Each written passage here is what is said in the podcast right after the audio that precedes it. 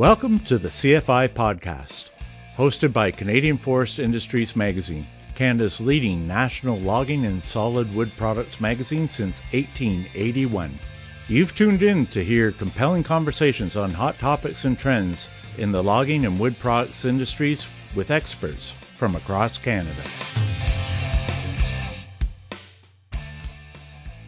Hi, everyone. Welcome to another episode of the CFI podcast. I'm your host, Ellen Cools, editor of Canadian Forest Industries magazine. Thanks for tuning in. Our guest today is Keta Kosman, owner of Madison's Lumber Reporter, which provides news, prices, and insights on the North American softwood lumber market. We'll be discussing something that I know is top of mind for everyone in Canada's forest industry the 2021 North American lumber market. We'll also be reflecting on the lumber prices and demand we saw in 2020, some of the main concerns for distributors and buyers, and other trends that we've seen. Keta, thanks for joining us today. Ah, no problem.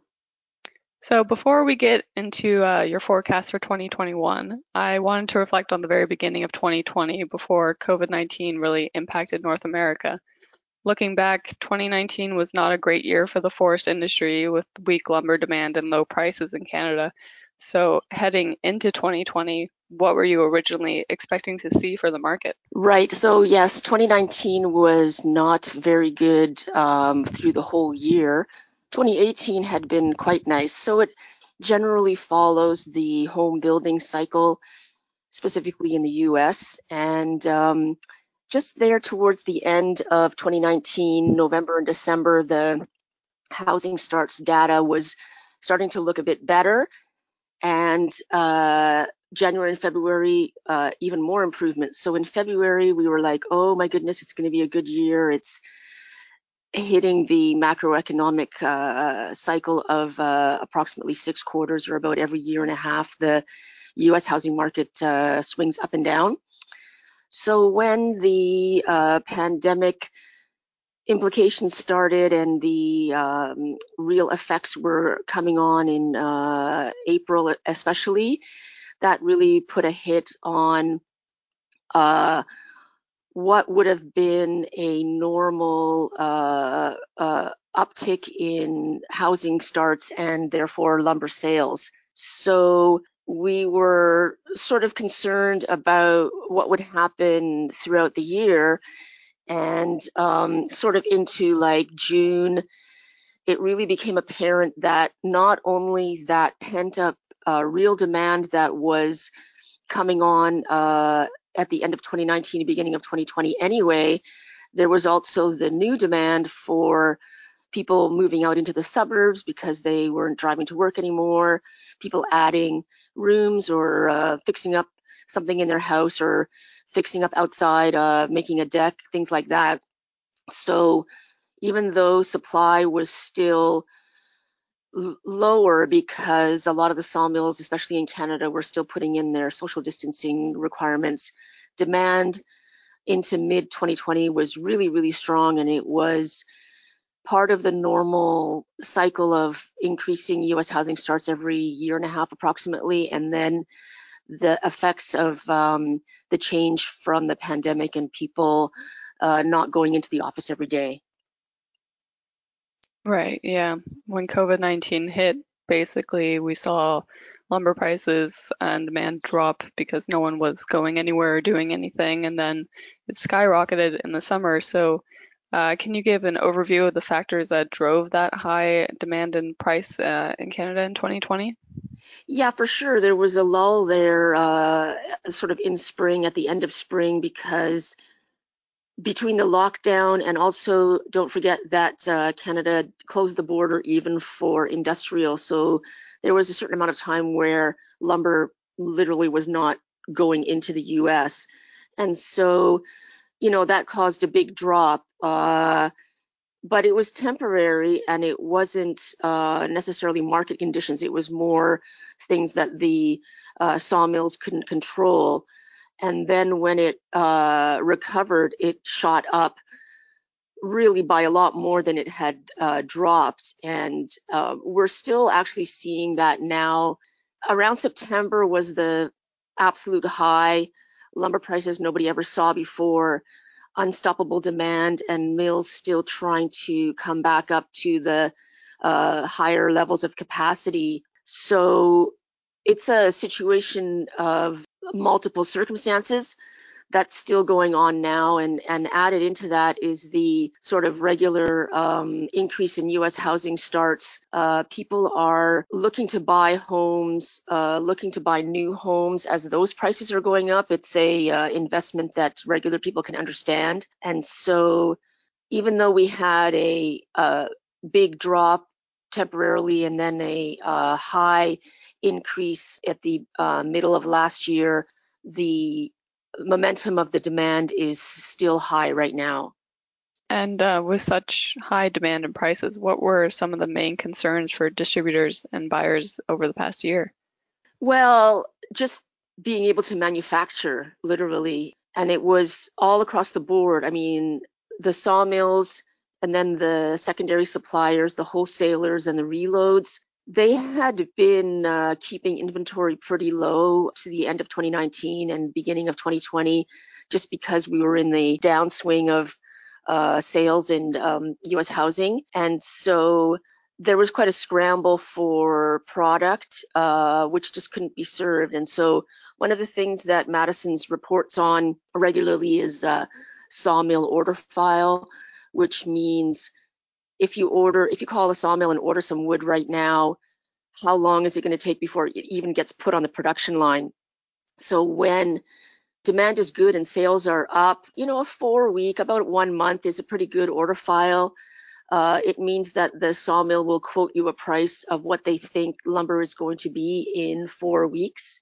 And it has a seasonal uh, schedule is just as housing. Um, you know, people don't generally want to go out and buy a new house in November and have to move during the holidays. So similarly, lumber sales follow a seasonal cycle. And um, during a time of normal high lumber sales in early spring, if an order file is uh, three to four weeks, it means the market is very strong. And we had like two months. It would take two months for a sawmill to start producing lumber that someone ordered, you know, in August. So that means prices are not going to go down. And right now, you know, in uh, beginning of February, w- it would start to be more an increase in sales. You know, the order file would go from a few days to maybe a couple of weeks at this time of year as uh, the large builders and the retailers start to order the wood that they're going to need in spring. And we have last week when we did our market survey on Thursday, Western Sawmills order file was already into February 22nd. So things that happened last year, uh, both at the sawmills and at the larger uh, in the market, are still continuing now. Yeah, two months, that's really quite impressive.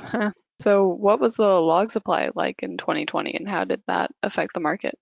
Yeah, the log supply was not bad. That's uh, something that the sawmills really need to be mindful of.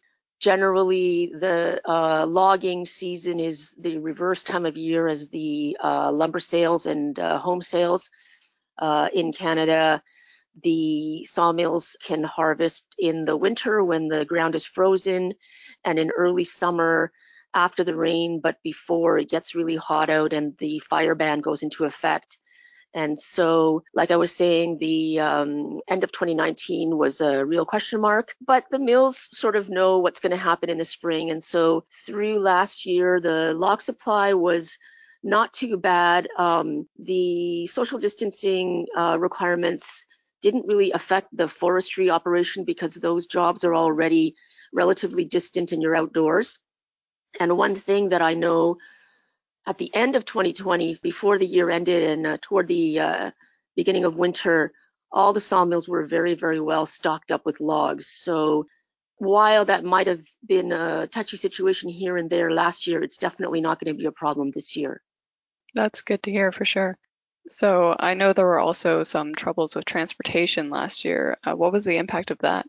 Uh, it's still it's still terrible, absolutely terrible. So especially in Canada, the sawmills rely on the railways, and generally, uh, like for example in the West, where there are quite remote locations, the sawmills rely on one or the other of the railway companies, and the railways don't really give priority to the sawmills and there are a lot of inconsistency. So a large operator in in a um, you know heavily capacity area like Prince George or something like that has a standing order for you know 40 rail cars a week or whatever it is, and they'll they'll get 10 or nothing one week, and then they'll get like 80 the next week, and the, the uh, railway companies charge demurrage on the rail cars that are sitting there, and it it just really causes a problem because it's difficult to plan.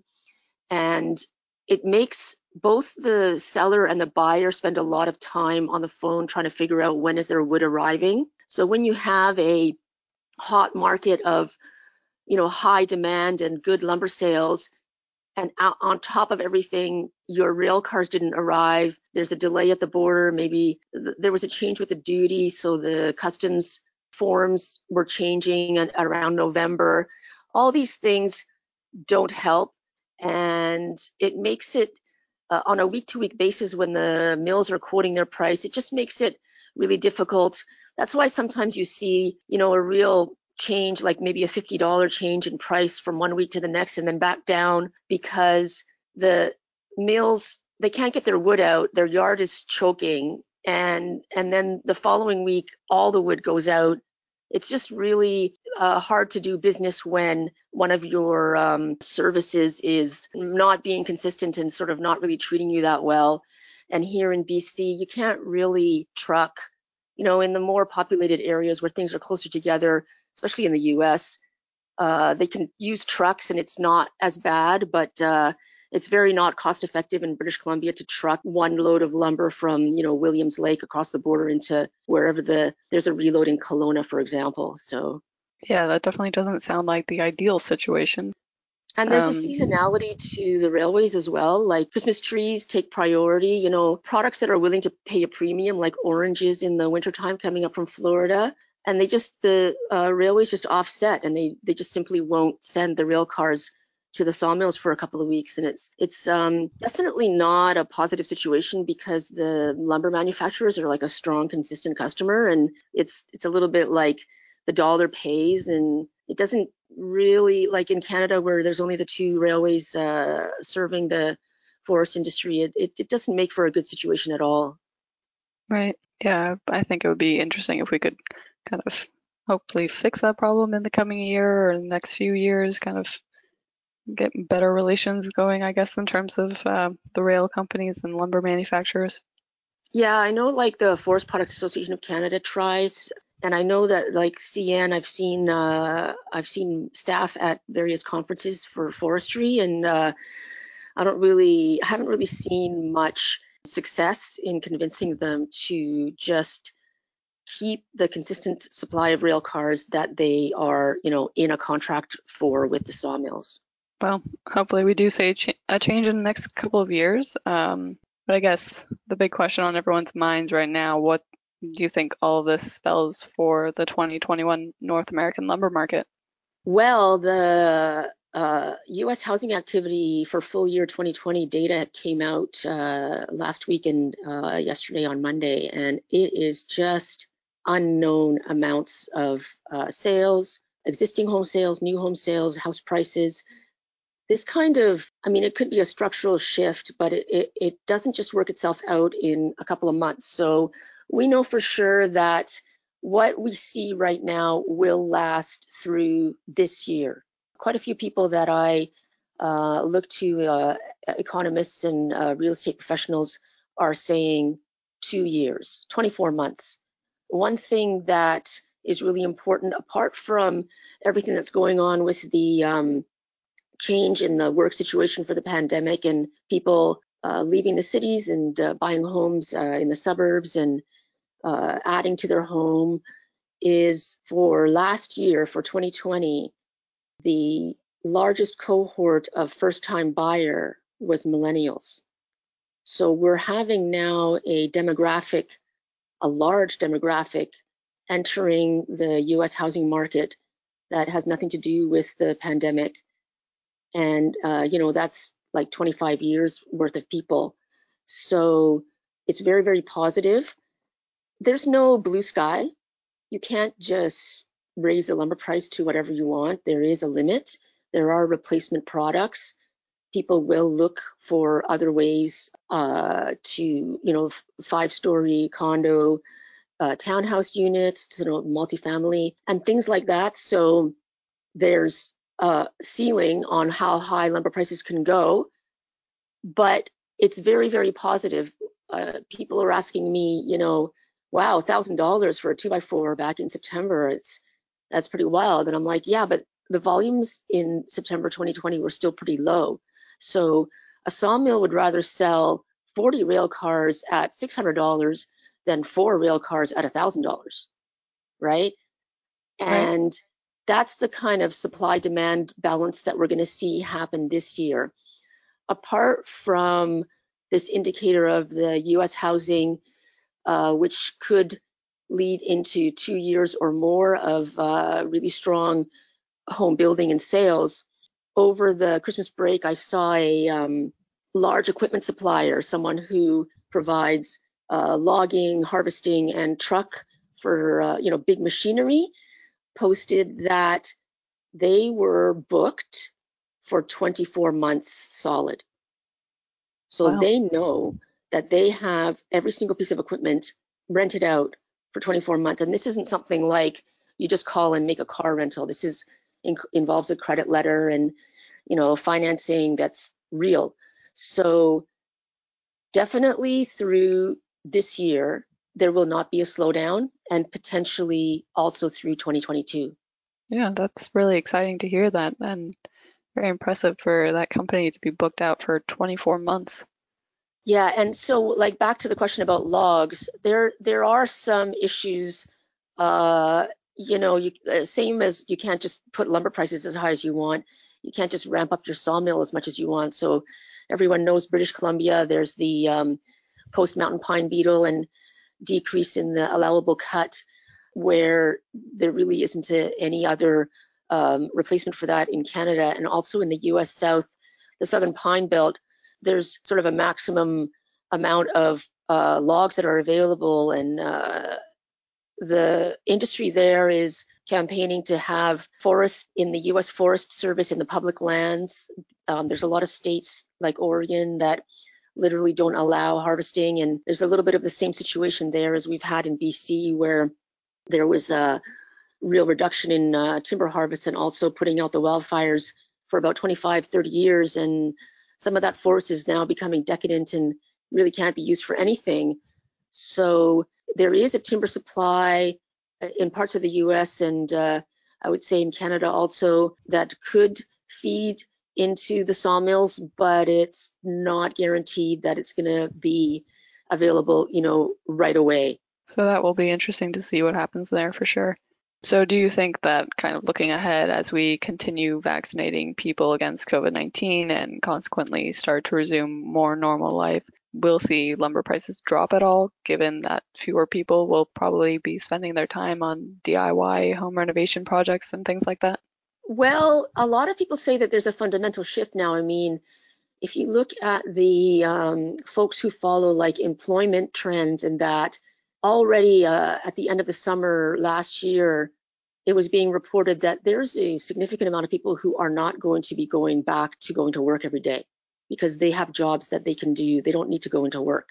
And they're going to keep that now, no matter what happens with vaccines and, and the pandemic. So, you know, how much activity that they're going to put into fixing up their house or buying a new home, you know, that that remains to be seen.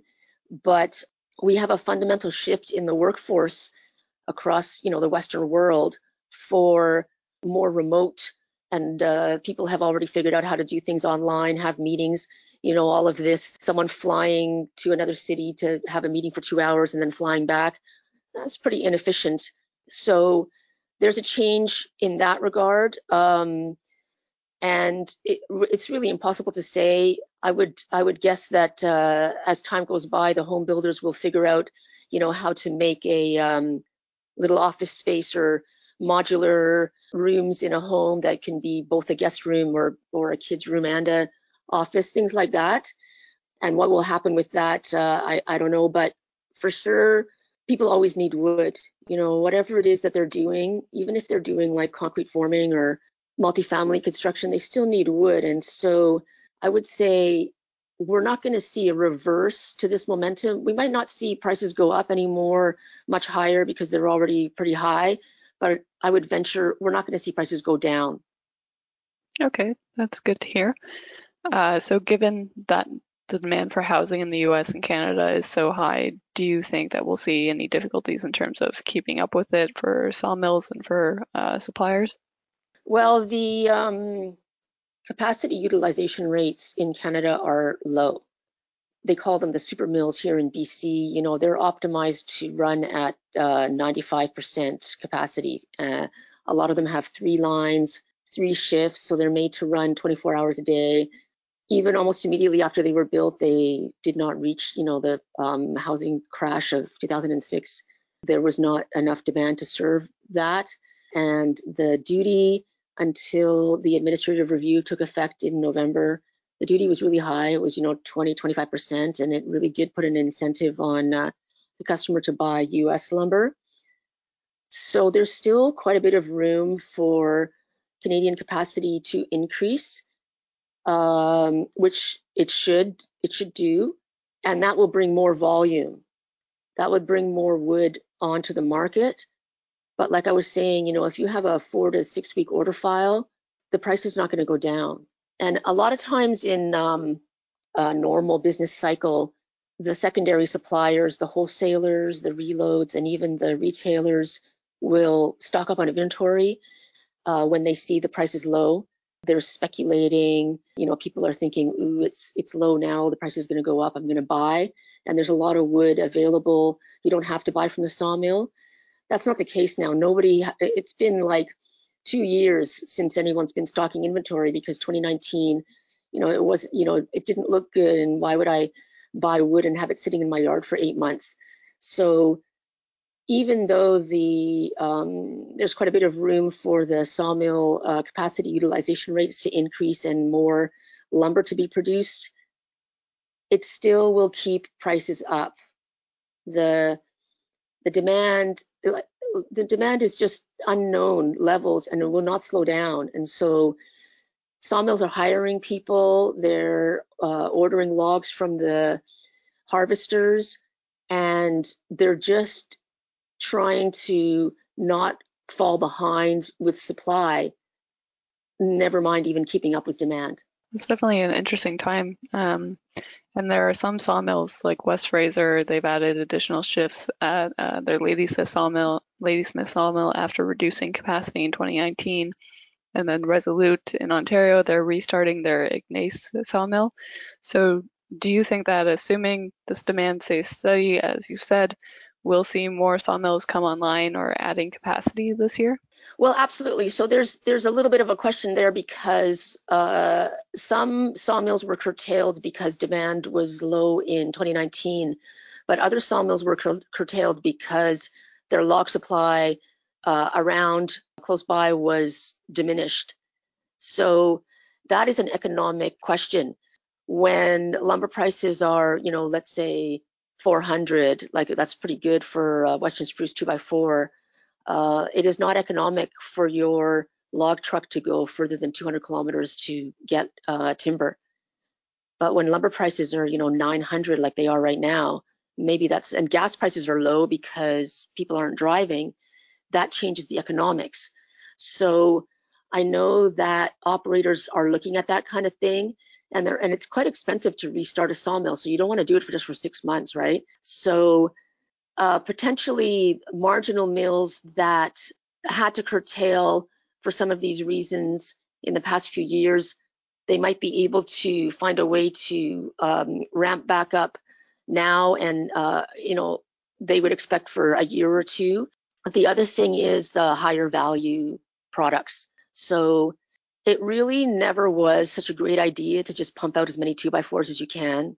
There's a lot of uh, demand in Asia and other parts of the world for higher value products like veneers. The cross laminated uh, mass timber is really taking off. Um, composites you know, these can be made out of lower quality trees, peeler logs, and actually sell for more. So what I would think is some of these primary sawmills that were, you know, just making dimension lumber, if they were uh, adjusted or retrofitted to make a higher value product where they could utilize uh, some of the lower quality trees that they can't make two by fours out of because they're bent or things like that, then that would really be uh, something I would uh, sort of expect to see coming up soon. Mm-hmm. Yeah. Um, in my own experience, just writing stories about the industry, we're seeing a lot more about uh, value added products. So it's definitely, I think, a trend that's starting and hopefully will continue. You know, it's a it's a situation of um, architects being educated, and I see a lot of opportunity for architects and builders to learn about these materials and how to use them. And and as more uh, of this kind of construction is done, it'll pick up momentum. Um, in the beginning, when it was um, still rather new, two or three years ago, it was uh, public buildings, definitely like senior centers and community centers in Japan, in the UK, in Germany, all these countries, Australia, a little bit in Canada. And, and once people start seeing it, they start using it. And then it becomes instead of being like a niche uh, specialty thing, it becomes more normal. There's a few real advantages to the cross laminated uh, mass timber buildings of um, cost, how quick it is to build, uh, fire uh, suppression, and of course the beauty of, of wood as opposed to concrete and steel. So I do think that Canadian manufacturers are aware of that and they're just you know, keeping in line with what the builders and the architects are learning and you know, I would hope would be ready with product as that demand starts to um, become more uh, volumes. Right. Yeah, there's definitely a lot more public interest and awareness about mass timber buildings and the opportunities that that presents. So it will be uh, interesting to see what happens in the next few years in that regard. So overall, what are the main things that suppliers and buyers need to kind of watch out for in the coming year? Well, I certainly hope we don't have anything like a forest fire. I wouldn't expect a labor situation because I'm hearing that uh, these people who are getting hired on, their uh, wages are good and there's a lot of overtime. Those are the things that uh, often impact timber supply, lumber supply uh, during the summer. Weather, you know, one of the reasons why the U.S. housing activity was so strong all the way to the end of 2020, uh, 2020 was because the winter came on rather mild. So now we're having, you know, the storms are coming in and the snow and the ice is there. So that that kind of thing puts a stall on uh, both production and demand. Trade issues. People were asking me, oh, now that uh, President Biden, you know, will the duty come off? And I have to say that really doesn't matter which party is in power. The U.S. Uh, lumber, the campaigning there is always on to keep the duty up. And actually, historically, the Democrat charge a higher duty than the Republicans. And we've seen recently U.S. import of logs from Europe. People ask me about it all the time, and it's like it's not worrisome. It's like 1% of you know, use. That's a supply side issue because Europe got hit with a really bad spruce beetle and um, those trees degrade incredibly fast and they can't even log them fast enough before they're useless. So there's a few things like that. Canada, you know, generally speaking, the US is a customer for 65% of Canadian lumber. Used to be about 85%, but that's dropped for various reasons. Canada itself is about 10% and Japan is about 6%. The Japanese uh, purchases are for premium number one grade, and the Canadian US uh, standard grade two and better. So I think as long as the industry, you know, stays diversified, looks for where is the best value they can get from every tree. There's been a lot of optimizing already done. The mills are quite efficient. Uh, one of the efficiencies, unfortunately, is mechanization. So fewer staff can make more lumber, but it does save cost for the sawmill. And um, I guess the exchange rate would be the other thing. The Canadian dollar is getting stronger uh, against the US, and that's um, actually a really big deal for every uh, tenth of a penny that the Canadian dollar gains is it's quite a big decrease in the profits of a uh, Canadian lumber company selling um, in U.S. dollars.